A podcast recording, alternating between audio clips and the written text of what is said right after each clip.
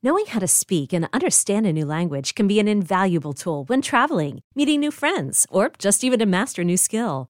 But it's not always simple when you're bogged down by textbooks and structure classes. That's why so many people trust Rosetta Stone. Rosetta Stone is the most trusted language learning program, available on desktop or as an app. It truly immerses you in the language you want to learn, like Spanish, French, Italian, Chinese, and more. You won't just be studying English translations. The Rosetta Stone intuitive process helps you pick up a language naturally, first with words, then phrases, then sentences. Don't put off learning that language. There's no better time than right now to get started. For a very limited time, listeners can get Rosetta Stone's lifetime membership for 50% off. Visit rosettastone.com slash rs10. That's 50% off unlimited access to 25 language courses for the rest of your life. Redeem your 50% off at rosettastone.com slash rs10 today.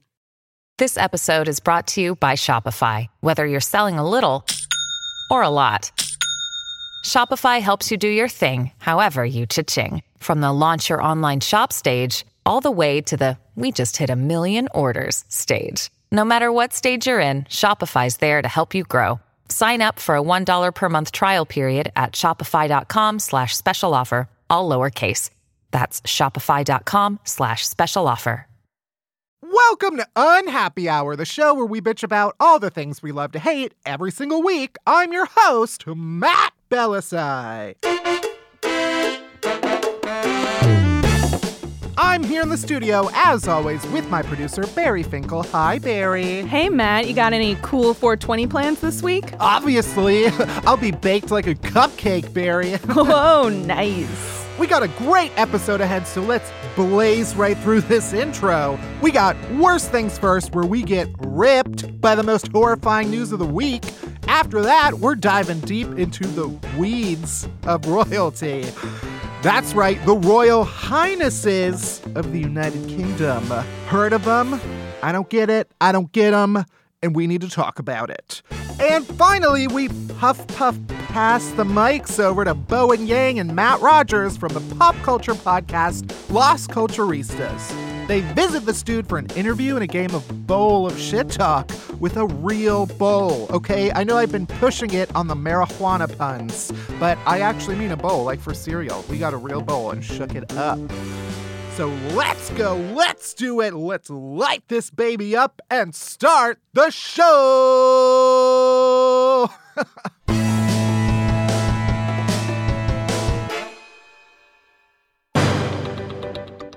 All right, worst things first, where I react to all the news that got me fucked up this week. First, right in time for 420, half of a ton of marijuana disappeared from a police warehouse Sorry. in Argentina. Oh. And according to the cops, it was eaten by mice, which is another way of saying they did it. we stole it. And Um, they're dead. well, that's that's the thing. So they basically they got a bunch of forensic experts in a courtroom and talk about how if mice, first of all, mice wouldn't mistake marijuana for food because they're not idiots. They're mice. Second of all, if a large group of mice had eaten it, a lot of corpses would have been found in the warehouse. Yeah. They had forensic experts come in and tell the court that even a large amount of rodents couldn't have eaten this much. the police are lying. I mean, yeah, that's a fuckload. That's the technical term. Yeah. Fuckload mm-hmm. of Argentinian weed. Don't cry for weed, Argentina. Next! According to police, a man in Connecticut robbed a bank and then went to Taylor Swift's mansion in Rhode Island and started throwing money over her fence That's very nice. in an attempt to woo her into marriage, just like Romeo and Juliet did yeah. it. Wow. Um, sadly, it did not work. Aw. Probably because he only stole $1,600, which is worth like one Taylor Swift shit. like, come on, dude. If you're going to rob a bank, rob a bank. Am I right? Like, go for it. She she doesn't need the money. I guess. Like, Right. you should it's not about the money, it's about the deed. What else would you throw over to Taylor Swift to try and woo her though? Because she doesn't need the money, you know? A bottle of pennies. there you go. A bottle of worms All right. that you use to catch a large fish. Mm. Um, one of those scarves that clowns pull out of their mouth. There we go. One of those uh, molds that they make out of porn stars' buttholes. She would love that. So you can fuck it and it feels like the porn star's Right. butthole. yeah. Yeah, those are all good ideas. Yeah. Not this, because now he's in jail and being held on a bond of $100,000. Guess what he doesn't have? Like 900 990,800 400 Says the math lead. what? $98,400. That's right. Okay. Next up in love troubles, uh, a man, a Spanish man named Sergi Santos, that's the Spanish pronunciation, um, created a sex doll equipped with the latest advancements in artificial intelligence. It's named Samantha. He was a big Sex in the City fan. yeah, she's so saucy. She's definitely the sluttiest of her friends in an empowering way. Right. But in an interview, he basically defends his sex doll. He's married to a, a woman, and his wife is like cool with it. Right. And he's the whole interview is him defending it, being like, "It's totally healthy because like if my wife doesn't want to have sex with me, I'll just fuck the robot. I'll give Samantha a spin." And then that's totally healthy, and now our marriage will last forever. Hmm. But now Uh-oh. he's inventing a male sex robot. And now he's like, I think this robo penis is going to ruin my marriage. Quote, I think I would feel jealous if she, my wife, used the male sex object. If I found that she likes the male doll better than me, in the sense that she doesn't want to be with me, I'd get divorced. This man sounds insecure. How bad at sex are you that you're like, what if I invent a sex doll and my, wi- my wife leaves me for him?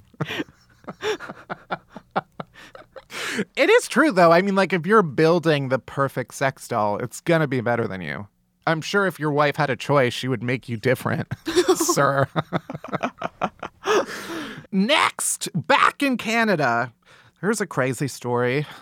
A fertility doctor is the subject of a class action lawsuit that alleges the following. Basically, a bunch of women came to this doctor to get fertilized. I know where this is going. And some of them used like anonymous donor sperm, others brought their own from home. And now, years later, recent DNA tests show that the doctor Yep. appears to be the biological father of at least like 11 of them. So they came in. You got to cut costs somewhere in your business. What? it costs more money to. they said they brought the sperm. They oh, already Oh, had the of them? sperm. Or maybe not. Maybe if they thought like, oh, we'll just take any anyone's sperm. Well, he was no, I think you, I like- got your you, like- sperm right here. You pick. You pick a donor, but then the doctor, The doctor has to, secretly like, just fill out the right, paperwork, and right. and so you you cut some costs, Look you cut some corners, Amazon. right, and instead you can just jack off in a cup and do the thing, and there you go, Yeah, but now a bunch of people are mad. right, and also related. Yeah, because they're like, oh, hey, we have 10 new siblings we didn't know about. The craziest part of the story, I'm quoting one from a BuzzFeed article. The complaint that's now filed against him said some sperm samples entrusted to him throughout his career became contaminated with other sperm. How does that happen? What, do you. It's not like baking soda. Oops. yeah. it slipped. Yeah, it's not like a bag of flour that's just like accidentally burst open. Like, you, how? What vessels are you keeping the sperm in? Dropped my vial of sperm into this other vial. No, it's fucked up. Anyway, last, also in Canada, a Swedish television host was interviewing my boyfriend, comma Canadian twink category, Shawn Mendes Mm, yes. and asked one of the most important questions you can ask in an interview Can I sniff your armpit? Wow. and Sean was like, Sure, I guess. And then he sniffed his armpit. And the most angered that I am about all of this is that I wasn't the one who got to do it first. We were this whole time I could have been asking my interviewees if I could sniff their armpits. And I can't. Can I smell your armpit? Sure, man, go for it. Fuck, that was good. It's weird for so many reasons, mostly how quickly he agrees to it.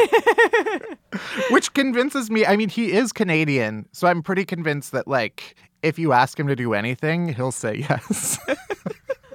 Although I should point out, apparently it is a thing that this interviewer, whose name is Bjork, by the way, it's Bjork. uh, not it's not the not Bjork, Bjork. or it is, and knows? she's just in fantastic Swedish makeup. you know, I wouldn't put it past her. Uh, but I guess he does this with everybody. It's like his thing.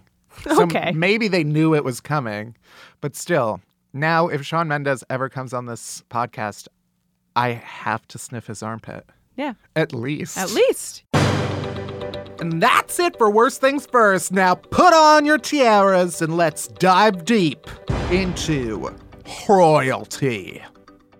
Royals. Crumpets. Crown jewels. Prince Harry's pubes. Deep dive, deep dive, deep dive, deep dive, deep dive.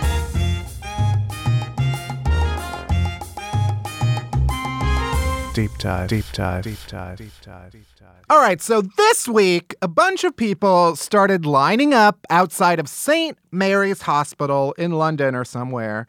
And why are people lining up outside of an actual hospital, like Justin Bieber fans outside of a porta potty he just took a shit in? Because this week, Princess Kate Middleton is expected to push a third baby out of her royal crumpet. And super fans of the royal family are hoping to catch a glimpse of it, I guess, just a freshly birthed diaper shitter. Especially when they hold it up over Pride Rock and bow before it, along with all the other animals of the United Kingdom. Also, did you know when a baby is born in the UK, they wrap it in newspaper, like the What? like fish and chips, No. and they pass it out through a window. Oh, okay, no. This week also starts the one month countdown to the royal wedding when Prince Harry formally relinquishes his title as most eligible ginger bachelor in the world, leaving Eddie Redmayne, Beaker the bulging eyed Muppet, and a soggy poster of Ed Sheeran to compete for the honor. And Matt Bellassai. I'm throwing in Matt Bellassai. Mm, no. Okay. Meanwhile, the role of most eligible Harry remains uncontested, right? Anyway, this leads us to the deep dive topic for today why everybody who loses their shit over the royal family is the worst. Because let's be real, unless Lorde is turning them into a song, I don't give a shit about royals. So let's get into it. First of all, why should I care about your freshly laid sausage encased egg of a baby if it's only going to be like fourth or fifth in line to be king or queen? I don't give a shit! The only reason this baby matters is because it might be king or queen one day. That's the only reason we give a shit about it. And let's face it, the tiny robots operating Queen Elizabeth will last forever. so nice try, you tiny sack of shit. You'll never have your day.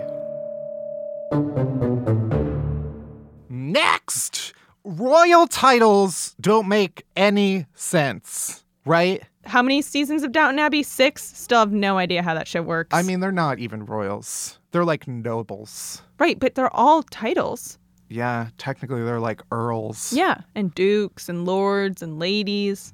Whatever. Doesn't make sense. That's not real. No, but like Prince of Wales. Excuse me, sir. I bet you can't tell me a single thing about whales. like that each blue whale testicle weighs 99 to 150 pounds. That's right, pounds, you cowards. Also, a blue whale ejaculates oh, over five gallons of semen oh. in one single blow, oh my god. which is a third of the amount of semen that the Prince of Wales will blow in his lifetime. So, how about that? the amount of research that went into that was like three separate Google searches. I looked up how much semen does an average man ejaculate in a lifetime, and it's 14 gallons, which feels like too much. Can we move on? uh, next. Next! Their weddings are extra as shit. And I'm mostly mad because my wedding will be a disaster in comparison. And also, the ghosts of Charles Dickens and Sir Isaac Newton won't be there. And also, you won't have the public paying for it. You'll have to pay for it yourself. Uh, yeah, I guess so. They didn't even invite me to it, which makes me mad. Like, if you can't even invite someone who's been masturbating to pictures of Prince Harry since puberty, then who can you invite? I will say, if I've learned anything from history, it's that marriage means nothing to the royal family if you're dedicated enough and are willing to piss off the Catholic Church. I don't know what you're referencing. When they started a whole new church, the Church of England. Oh. You know history. I don't. Henry VIII wanted to divorce his wife, and they wouldn't let him. So he was like, "I'm gonna start my own goddamn church," and Oh, then he did. And then he divorced her, and then he killed his next wife, oh. and then the next Oh. one died, and then he divorced Oh, the this is a fourth Shakespeare one, play, and it? then he beheaded I the think I read it next in high school. and then the last one survived. Do you not know who Henry VIII is? Barely. I'm just saying, all right? One little marriage isn't going to stop me from lusting after Prince Harry and his lush bush of ginger pubes, okay? Did that stop Henry VIII? No. He chopped their heads off until he got what he wanted. This is not a threat to Meghan Markle. I'm just saying. Next! Basically, the royals are famous for nothing, right? American royalty, at least, is famous because they earned it through sex tapes and relentless exploitation of social media and reality television, right? Amen. And British royal scandals are lame. So tame and lame. Like, oh, Prince Charles had an affair and then they got divorced. In America, if one of our royals has an affair, the other one stands there while her sister beats the shit out of him in an elevator. And then they make art about it. Also, I, I do want to point out that Prince Harry is no angel, okay? He's done his fair share of shit. He did wear that Nazi Yeah, costume did. once when Yeah. he was like 19 Yeah. to a party. Yeah. Um, to be fair, his uncle was friends with Hitler. so allegedly. Watch The Crown, you'll understand. He probably has among the most scandals of the royal family. He did marijuana once. He oh. told his dad that he tried marijuana and that he drank underage, and then they put him in rehab for one day to learn the consequences of cannabis consumption. And there was that time he got completely naked during a game of strip billiards. And the most offensive thing about the story to me is that he took out his beans and toast for strip billiards, which is not a thing. I can't imagine a most like saucy British sentence like, Do you want to play a game of strip billiards?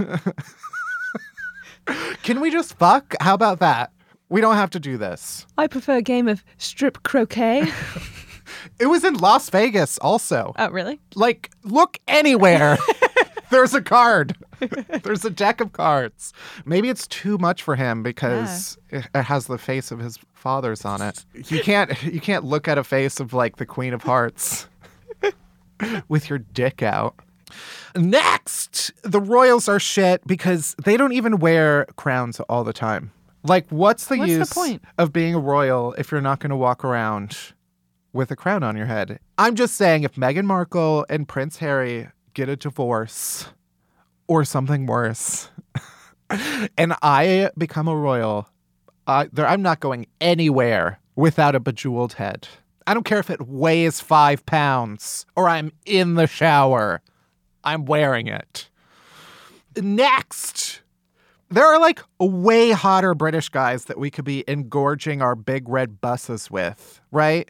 Henry Cavill, Idris Elba, Mr. Bean. I'm just saying we could be dipping our tea bags into hotter water, if you know what I mean, right?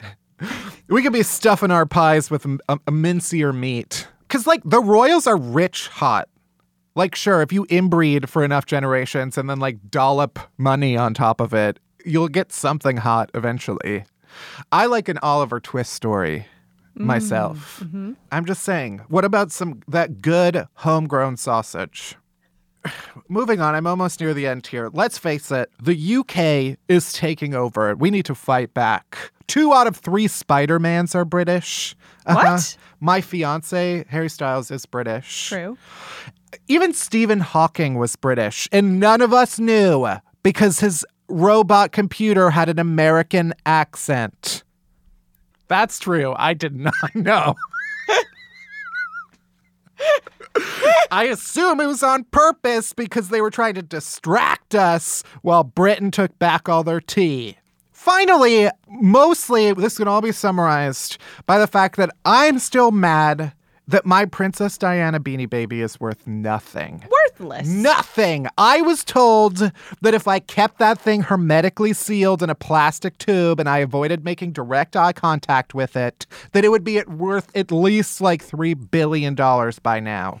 But no, now we give it to the dog to hump when the couch cushion isn't enough.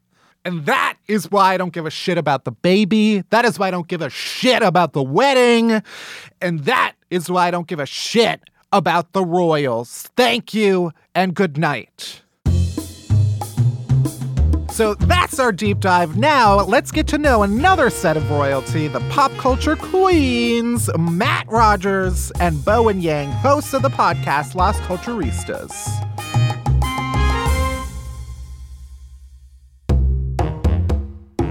Our guest complainers today are comedians and pop culture aficionados Bowen Yang and Matt Rogers, co hosts of the very funny podcast Las Culturistas, which Time Out New York referred to as addictively bitchy, and was just named as one of Time Magazine's 50 best podcasts, which I'm not at all jealous about mm. because we were not on the list, but whatever. Welcome to the show, Bowen and Matt. Hello. Hi. Hi, Matt. What's going on? Oh, you know, just podcasting with no recognition. Listen, that You are a chart topper. You're Thank you, thank you. Yes, please, please I think they probably keep said going. you were up there and like doesn't need the help beyond recognition from Time Magazine, There you honey. go, Matt Bellassai. Doesn't need time. That should go on your. On Fine. post- on your Uh, business to go even further, we'll have you each intro one another more specifically than I could. Uh, Matt, you can start. Okay, sitting to my right is a real fashionista in as well as a culturista. This guy, sometimes I go over to his apartment and I'll see a new sweater and I'll say, Where'd you get this? How much was this? And the answers horrify me. But guess what? he rocks him out. Bitch, you've seen him on Broad City. and his name is Bowen Yang. Hi, thank you. And sitting to my other right is just the king and queen of Long Island, Mm, the baby. product of not toxic masculinity, but sweet, sweet, gorgeous, flows right down the palate masculinity. I love that. Um, my friend, he's just the best. You've seen him on Comedians in Cars Getting Coffee. and oh my No, you goodness. haven't. He's the Meredith Grey to my Cristina Yang, Matt Rogers. Oh, wow. I love that. Yeah. My that was person. beautiful. My person. Yeah. Totally. well, welcome to you both. It's a pleasure. Thank you, Matt. We like to start by asking everybody what is one thing you hate that everybody else loves. You can answer individually as a unit. Mm-hmm. Okay, I have an answer. Go. I hate jokey, fun Instagram and Twitter names. I think everyone should just be their fucking name. This bitch, his name is Faye Dunaway on Instagram, and I think that's funny. And that's also a plug for his Insta. Thank you. But the thing is, like, the other day, I got followed by Carly Rae Jepsen. and then I, I fucking clicked it, and it was like some guy. Right, right. But the thing is, it's like, I don't know. I had that rush that I have followed by the queen. Yeah, And then it wasn't. right, And it right. takes away from like when someone actually famous follows. Like the Mm-hmm. other day, this is a big feather in our cap for this month. Is that Padma saw this. Lakshmi is following us now. Yeah. But I saw Padma Lakshmi followed you, and I was like, oh, who's this queer? I was just like, who got the name Padma Lakshmi and is like rolling through to follow me? And then it was the real Padma. Right. The one redeeming quality of verification is that blue check mark next to Padma Lakshmi's name. Yes, There absolutely. But when they follow you, you don't see that. Right. It just says so and so followed you. And when I saw Carly Rae Jepsen followed you, I did think, well, this is a world in which Padma Lakshmi follows me. I was like, it could totally be in the realm of possibility. This is the real Carly Rae. Yeah. But it was not. So fuck them. I don't like that. I, I mean, I get that people love to have fun with their names, whatever. I just want to know who you are. Let's be direct about it. Let's Right, go. right, right. cut through the bullshit. Totally. Um, my thing that everyone loves that I hate, um, I'm gonna say lotion. I fucking don't understand lotion. It's The so entire category. of- all lotion. Look, I'm trying to do better about moisturizing. Absolutely. I think it's a part of everyone's well-being to to moisturize, but the lotion as just um, a concept, just this thing that you slather on your body that just is a f- slimy film on you for the rest of your day. It really just gets my goat. So I do hate it for the first like five seconds after Yeah. you put it on. And Yeah. you can't lift anything. You just have to stand there like a surgeon. Exactly. Um, for me, those five seconds extend to like 24 hours a day. I just, I'm like so uncomfortable. Moisturizing is like the one thing I'm good at though. Really? It's so hard. I don't understand how I always have to force myself to moisturize. So for for people who don't know you guys, how, what is what is the tragedy behind your origins in comedy? Uh, and- Yeah. and what Oh my God. both as individuals and then what led you to one another? For me, it was um, having to move from Canada to the US and from French Canada, Canada to the US Oh. and just not really knowing how to socialize until I like opened my mouth and like did like a really shitty, you know, like Asian accent. And like I thought that was my way to like get through to people. And for a while it did. Like I really did like put on a very like it, it was like actual minstrelsy and it was bad. Um this is real. Um this is I'm saying this is getting real. But you know what? I'm and holding then his hand so tight. so tight. And then um and then someone I think it was it was a good friend of ours Yeah, in college who was finally like, "Hey, you got to cut it out with like the ethnic stuff." In a, in like the most loving way possible. He it wasn't Because he like knew you were better than that. Exactly. Yeah. And so that was like a moment where I was like, "Oh, I I don't have to make these really broad, you Mm. know, lazy jokes." Yeah. Yeah, Right, that's real. right. Wow. For me, it's that I'm, I- guess I'm like tragically overwhelmingly gay.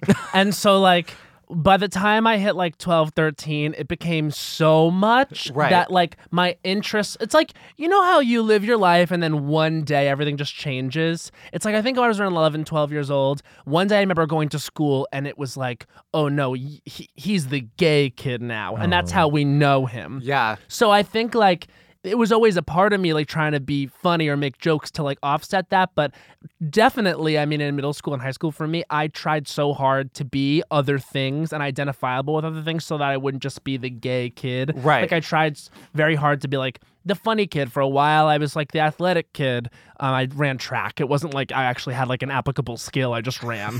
Um, i wasn't even good at the events. Like my sister did like high jump and was good at something. I was Yeah. just like i bought shoes for this. Like it wasn't good. Um but I was I was fast, and so that got me. They're like, "Oh yeah, he's gay, but like primarily good at running around in a circle." Hmm. but then, like once that was no longer like logistically feasible for me to that to be my thing, Right. I kind of like really latched on to trying to be funny and make people laugh, so they laughed before they made fun of me. Right. And then getting to getting to college was interesting because that's where I met Bowen, and people weren't buying my like straight veneer anymore. I didn't come out until I was like 19 after my freshman year of college. And it's just very interesting to see how hard I think a lot of gay people fight to establish an identity in high school. Right. And then when you leave high school, it's like, oh my God, the crushing reality that I have to either come out and be my authentic self or reestablish this identity again. Right. Yeah, yeah. And it's like so hard. Sure. And I think we met.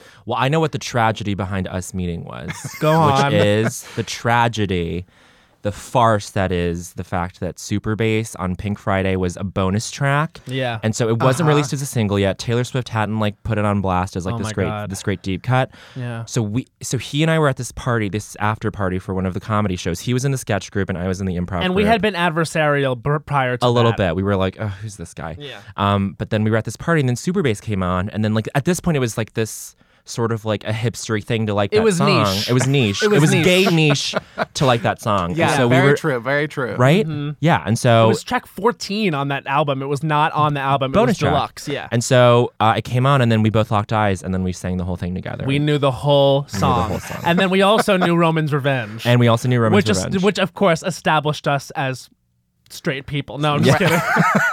I do think people underestimate how important it is for gay people to know the lyrics to songs when it is blasting at a party. Yes. off book. you need to be off book. I, I hate when people do this to me, but I'm going to do it to you guys. Do it. Which is turn your questions back on you. Oh. I thought you were Oh. gonna say ask us to kill each other. I, hate when people ask hate hate that, that. too, Matt. right. But you ask all of your guests when when did you know culture was oh for Oh my you? god, Yes, bitch! yes. Thank you for asking this. Do you have your own answers? Okay, you go first because it just came to me, but I, I have to like search for it. Yeah, I have like a, a myriad of answers that I can buckle down to one thing. It was caring a lot about reality competition programs. Yes. Very specifically, I think I revealed to myself who I really was when I decided who I was standing for. Like, for example, I really got into Survivor Australian Outback, and this is the second season. Uh huh. When a contestant named Elizabeth Filarski was a contestant. now she did become Elizabeth. this was this was her uh, villain origin story. Uh-huh. She unfortunately became Elizabeth, Elizabeth Hasselbeck. Hasselbeck. So I saw her and said, "Oh, I'm her." no. This was her. She was a Puma shoe designer who was young and like blonde and like gorgeous and like fit and like rocked the tube top. The like weight loss from the show like really agreed with her. She made it all the way to fourth place on sheer force of personality alone. Yeah, that's a- counts her, for a lot. Her entire tribe was wiped out. Like, but they kept her around because they liked her and like, how could you vote out Elizabeth? Right. So I was like, huh, I really identify with her. And then I started watching American Idol a couple years later, and this was my first um, introduction to Kelly Clarkson. Uh huh. So I was like, wow, I'm really identifying with these like young women who like America falls in love with, that have a talent, honey. And then like through that kind of reality competition thing, which I actually think there's like a hardship narrative in every reality competition Uh-huh. story that I really Right, identify with. And I've always kind of been into reality shows, competitive reality shows. To this day, obviously, a huge fan of RuPaul's Drag Race. But for me, yeah, like Survivor, American Idol, and then American Idol by proxy kind of opening the door for me to like pop music and really getting obsessed Right. with music and like even kind of the genres that they would do. Like they would do like Motown week and I would get really into Motown music.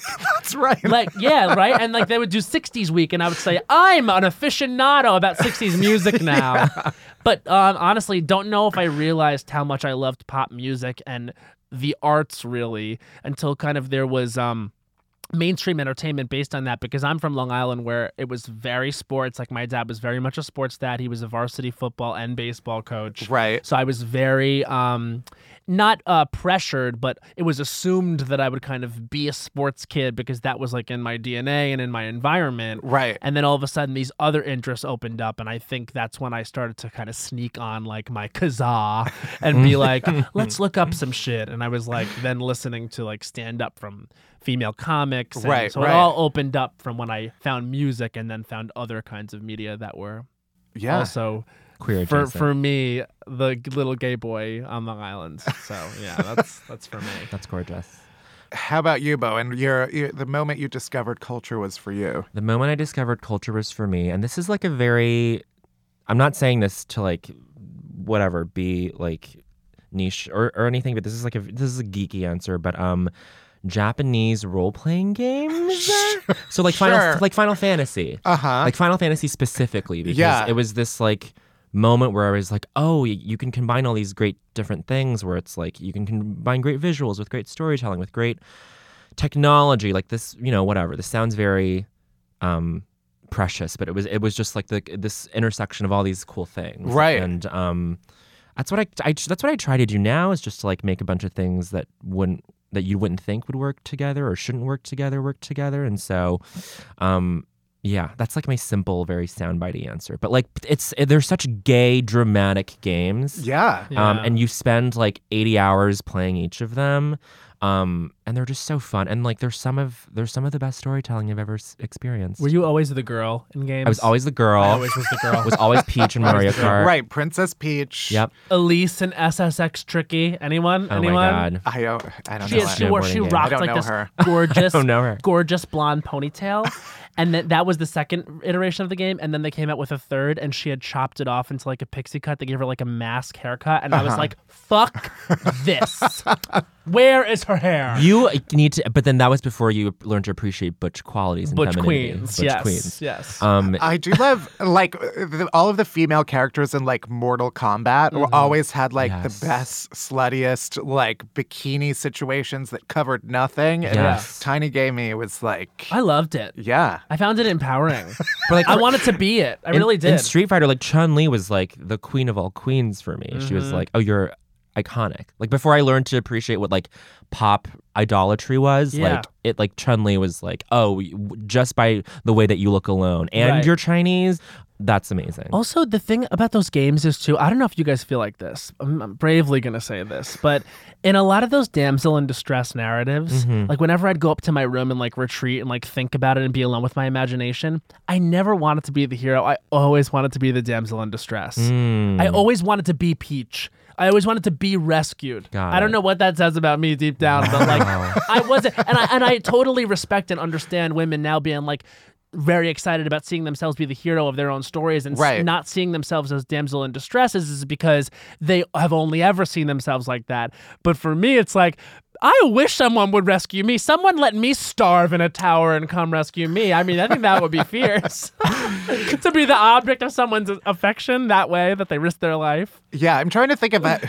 like, I would let Donkey Kong choke me. Like, you know, hundred percent. right? Like, I don't know. Like, yes. I don't want to be trapped in a tower, but if like he wanted to like take me from a giant green pipe and like Yeah. yeah. So you want to be like the the not the v- main villain, but like the side villains that hide in the pipes and get choked out. right, right. Love Okay, cool. I love that. That's hot. The other staple of your podcast is I don't think so, honey, which you end with. true. It's 60 seconds ranting. Do you have a favorite? I don't think so, honey. Oh my goodness. Hmm. I love everyone like my children. That we've done or that someone else has done. Either one. Well, I just you've did a really good one. Yeah. I, I just I did a really good one, which is on Marcia Belsky's episode, which is which is about to come out, and it's I don't think so, honey.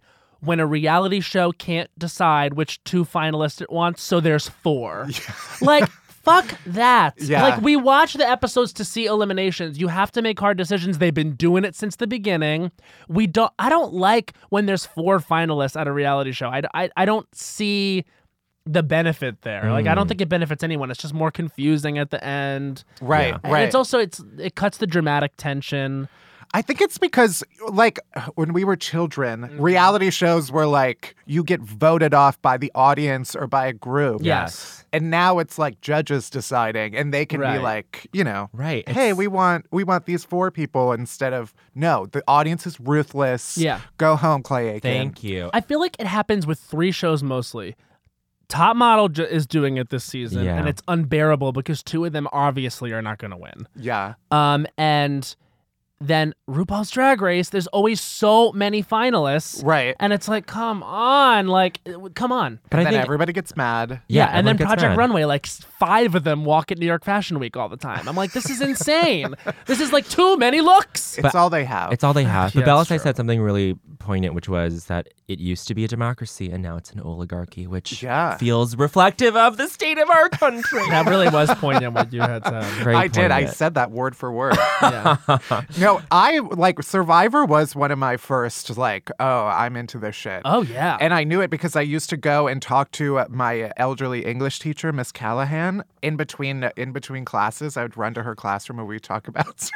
oh, we Hi, all Miss had that teacher. Oh, oh yeah.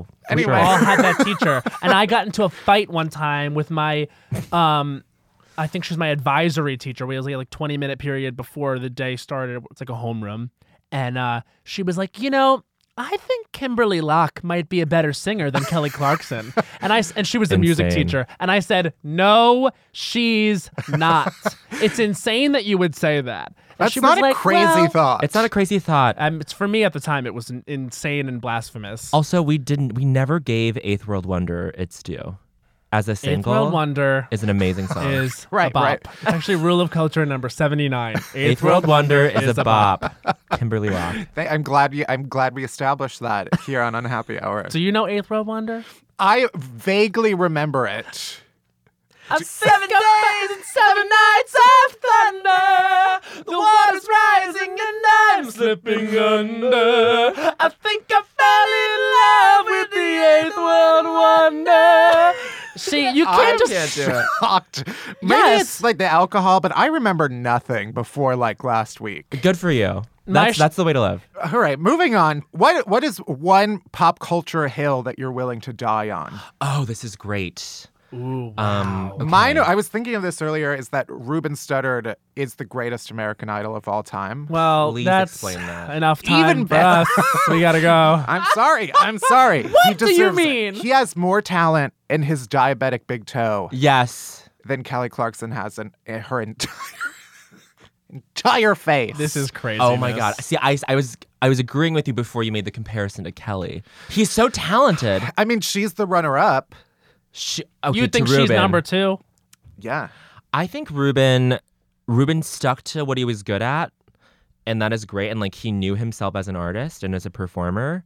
I think the industry did him dirty. And so I will I will admit to that like we like the industry never gave Ruben a chance and we don't really know we don't have a sampling of work to compare to Kelly. Sorry for 2004 was a hit. The industry gave him a chance. Despite having the shittiest song ever, it was a hit song. Oh my god. Don't come to me and say the industry didn't give Ruben Studdard a chance His cover when of Clay That Aiken is wasn't no even- longer a recording artist. That wasn't even the best Ruben song. It was his, superstar, the cover of That was Luther very Vandross. good. And then whatever. Flying Flying Without Without Wings. I was gonna say that. I quoted Flying Without Wings in a speech I gave in eighth grade. Good for you. To the graduating class. Yeah. Beautiful. Bravo. I, it That's very good. It was it was a highlight of my uh, eighth grade life. Oh my god. That's beautiful. That's a good pop culture hill to die on. Yeah. I have mine. Go ahead. Because I was talking to a friend about this because Killing Eve just premiered and Sandra Oh's resplendent. She's very in good it. in it. You you missed her gasp crying. and Oh, you didn't my know God. you missed her gasp. You missed her screaming. Just There's in a scene where total she really. Sc- there's a couple scenes where she really screams. She, yeah. She- okay. I will attempt at recreating it. I'm sorry. Yep, Barry. a- Barry, as, I'm so, as Barry, I'm so Barry sorry. leaps for the levels, and now mine. Oh my god! Oh my god! Someone help me! It's so good. He's doing an amazing Sandra. Oh, So that- good. That's Yeah. your, your snatch game Is should be Sandra Sandra. Oh! Oh, Yes. we, always, we always talk about who our snatch game would be. That's a good question. who would your Who would snatch be? game be? I don't know. Louie Anderson, probably. That's really good. Louie Anderson is very good, and that could be very layered. yeah. Mine will be Bethenny Frankel. Fun. yes, yes. Um, okay, so uh, this is the hill I'm, I'm willing to die on is that we should not give stand up comedians their own TV shows and their own movies necessarily to act in because being a good comedian does not equate being a good comic actor. because you have Ryan Reynolds and Sandra Bullock, who I think are among two of our best comedic actors in movies. Like they're so funny, they understand timing in this way that not a lot of not a lot of other people do. But to have like, and I think Amy Schumer is great, but to have like Aziz, let's say Aziz and like Louis C.K. and like both of their names have been tarnished, but like to have like celebrated their like auteur comedies and be like, wow, they're giving really good performances. It's like no, it's like they're not being Yeah, good not actors, really, right, And meanwhile, Sandra Oh on Killing Eve and on Grey's Anatomy, I will say, and of course Princess Diaries was always giving you comedy. Comedy is it's true. She was giving you comedy. She was Yeah. giving you great comedy on top of like super raw drama. I agree with that. So yeah, that's the hill I'm willing to die on. Let's not let's not give these comedians movies and TV shows to act in and Yeah. give them this media material just because they're comedians. I have my hill that I'm willing to die on. yes. It's interesting you just mentioned Sandra Bullock because she's part of this. Okay. Regina Hall oh yeah. was the best thing about Girls Trip by a country mile mm. Yeah. and should be as big and have the same opportunities as Sandra Bullock. Yes. Regina Hall d- has by far more talent than I think the vast majority of people, actresses working. Yeah. And she doesn't do nearly the amount of things that she should be doing. If you're unfamiliar with Regina Hall, you actually are because you are gagged for her performance as Brenda in the Scary Movie Yes. trilogy, Right. especially Scary Movie 3, Mm-hmm. in which she has the single best scene ever committed to celluloid, which is The movie theater scene. not that, but that's also brilliant. It's the scene in the classroom when In Scary Movie 3. Scary Movie 3 when Simon Rex Simon Rex, ex- R.I.P. R.I.P. Simon Rex's career. Oh my God, no! Yeah, Simon Rex is keep it, alive keep it, and keep it, Barry, keep it. Simon Rex is alive and well. Um, the career we don't know. But he leaves the room. It's a classroom, and some kid throws a bunch of crayons at the door. Levels, Barry, and and and Regina Hall goes, "Now who the fuck did that?" It's so It's funny. so funny. I can't do it justice. But also, Girls Trip. I give Tiffany Haddish all the credit in the world. She was a scene stealer. Breakout star. It does not go beyond that, honey. Because if you if you if you're gonna talk that much about Tiffany Haddish, yes, she did exactly what she's supposed to do. Amazing job. But someone in that performance was actually turning out a great, well-rounded performance, and it was Regina Hall, and she goes unnoticed time and time and time again. Mm. And she is extremely gifted and should be recognized in a mainstream way. I feel. All right, let's go to our, our game, which we call Bowl of Shit Talk. Oh my God. And for the first time, we have an actual bowl I love it. Wow. It's, it's right before my eyes. with a bunch of topics. And basically, either you shit talk them or say whatever you want about them. Got it. There really are no rules. Uh, I'll shake it. Okay. I'll, I'll let you guys pick. Okay. okay. We'll go one at a time. All right. So should I read it out loud? Sure. The royal wedding, aka an accomplished woman of color marrying hot Ed Sheeran. Oh Okay. my God. Here's what I'll say about royal weddings. I genuinely do not care. However, I understand why people do care. However, also, they have to admit that they're boring. Like, if you're someone who j- really cares about the royal wedding, like, that means that you have a lot of space in your life to fill. You know what I mean? Like, and that's fine. It's okay to be basic. My, the title of my first book will be Basic Instincts. and that's a plug for my book, which I don't have a deal for and may it may never happen. But I understand wanting to to fill your life with with the knowledge about the royal family, with images of the royal wedding. I get it because I too am basic. I'm so excited for the royal wedding myself. I'm, I'm, really excited. I'm gonna, I'll make a hat. Oh, I will make a hat. It's such a great opportunity for hats. It's time for me to draw mine. Yeah. It's like it's time for you. Okay. Um. Oh wow. Uh, I drew my doorman going on strike.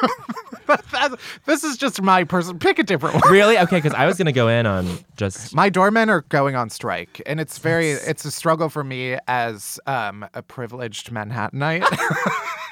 It is a struggle for It's, you. it's a struggle what am I for you. supposed to do with all of my packages? okay? Exactly. Look, as long as you can acknowledge the privilege, you can complain about Do I, it. I have to go downstairs to, get my food deliveries Damn now. it. Yeah, That's the- I'm- Hundred I'm percent. very It's sorry, annoying. It's Valentine. not what you're paying for. it's not. Um. Oh, no, is this real?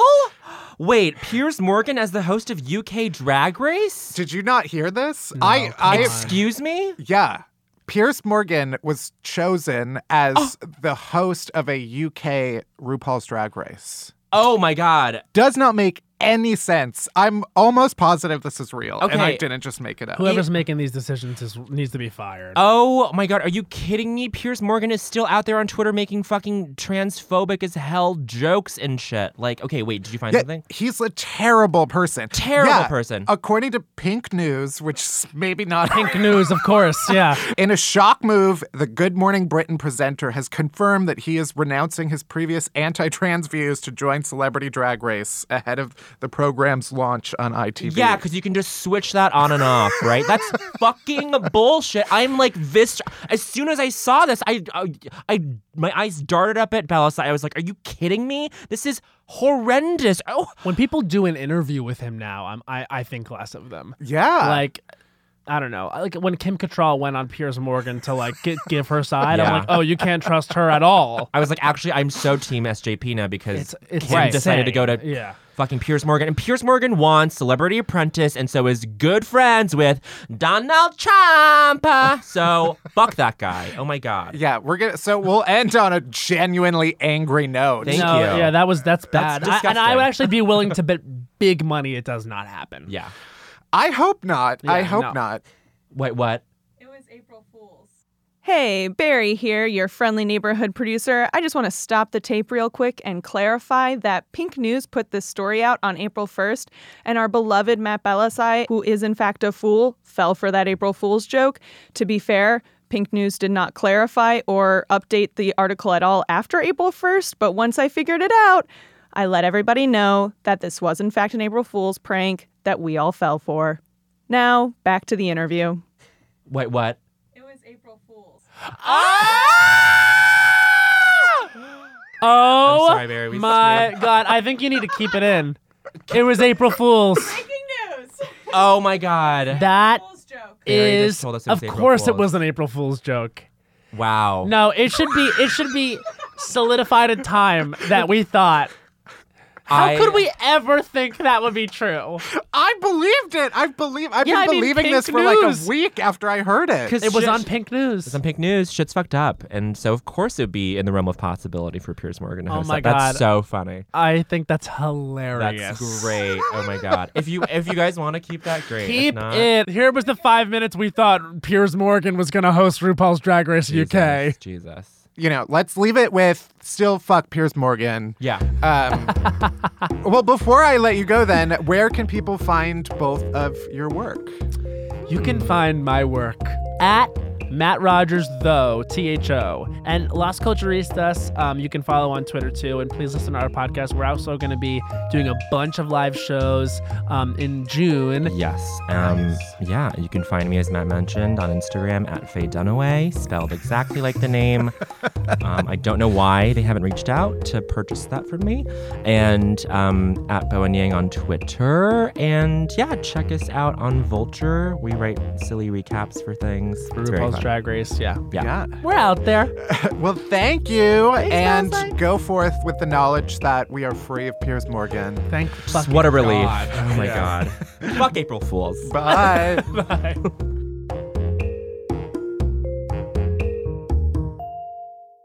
We're almost there. We're almost at the end of the show. But first, our chasers. Chasers are the good stuff that helps all the bad stuff go down. It's what makes it all worth it. Barry, do you have a chaser this week? I do have a chaser this week. In honor of 420 in celebration, I just want to share um, the Lana Del Rey song High by the Beach is a great song. It's a great song to listen to stoned. I love that song so much. Um, I like to replace the man in it with anxiety and just make it a song about my anxiety. And it's really, it's a banger. It's great. Um, I love it. And that's my chaser this week.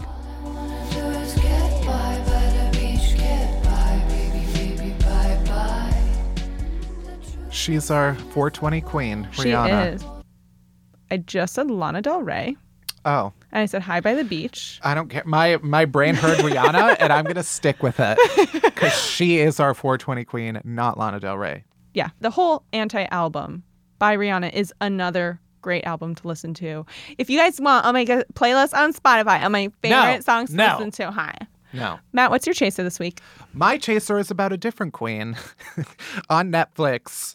Uh, the documentary series Wild Wild Country. It's if you so haven't good. seen it, it is wild, wild. Basically, it's about a cult that moves into a town in Oregon, and then all the white people at the town next door are like, we don't want these people in our neighborhood.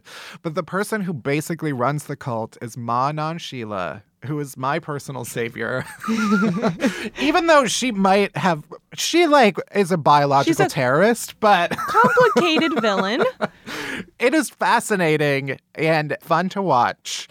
And it made me realize that, like, if someone offered, I probably would join a cult. Yeah. I said this on Twitter, but like, I like to think I would resist, but like, if Beyonce asked, I would like build a compound and staff it in her name. Anyway, buy some sunrise colored jumpers, and uh, bow down to our queen, the maybe terrorist. Anand Sheela.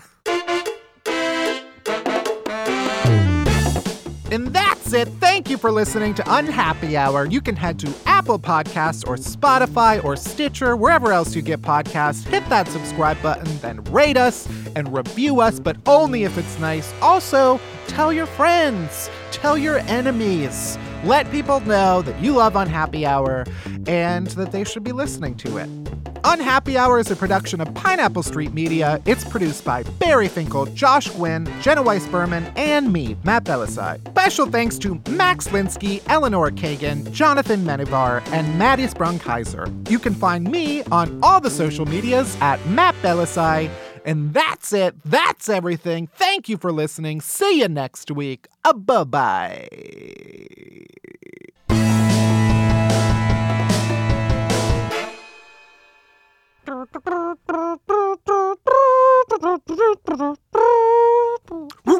Remix!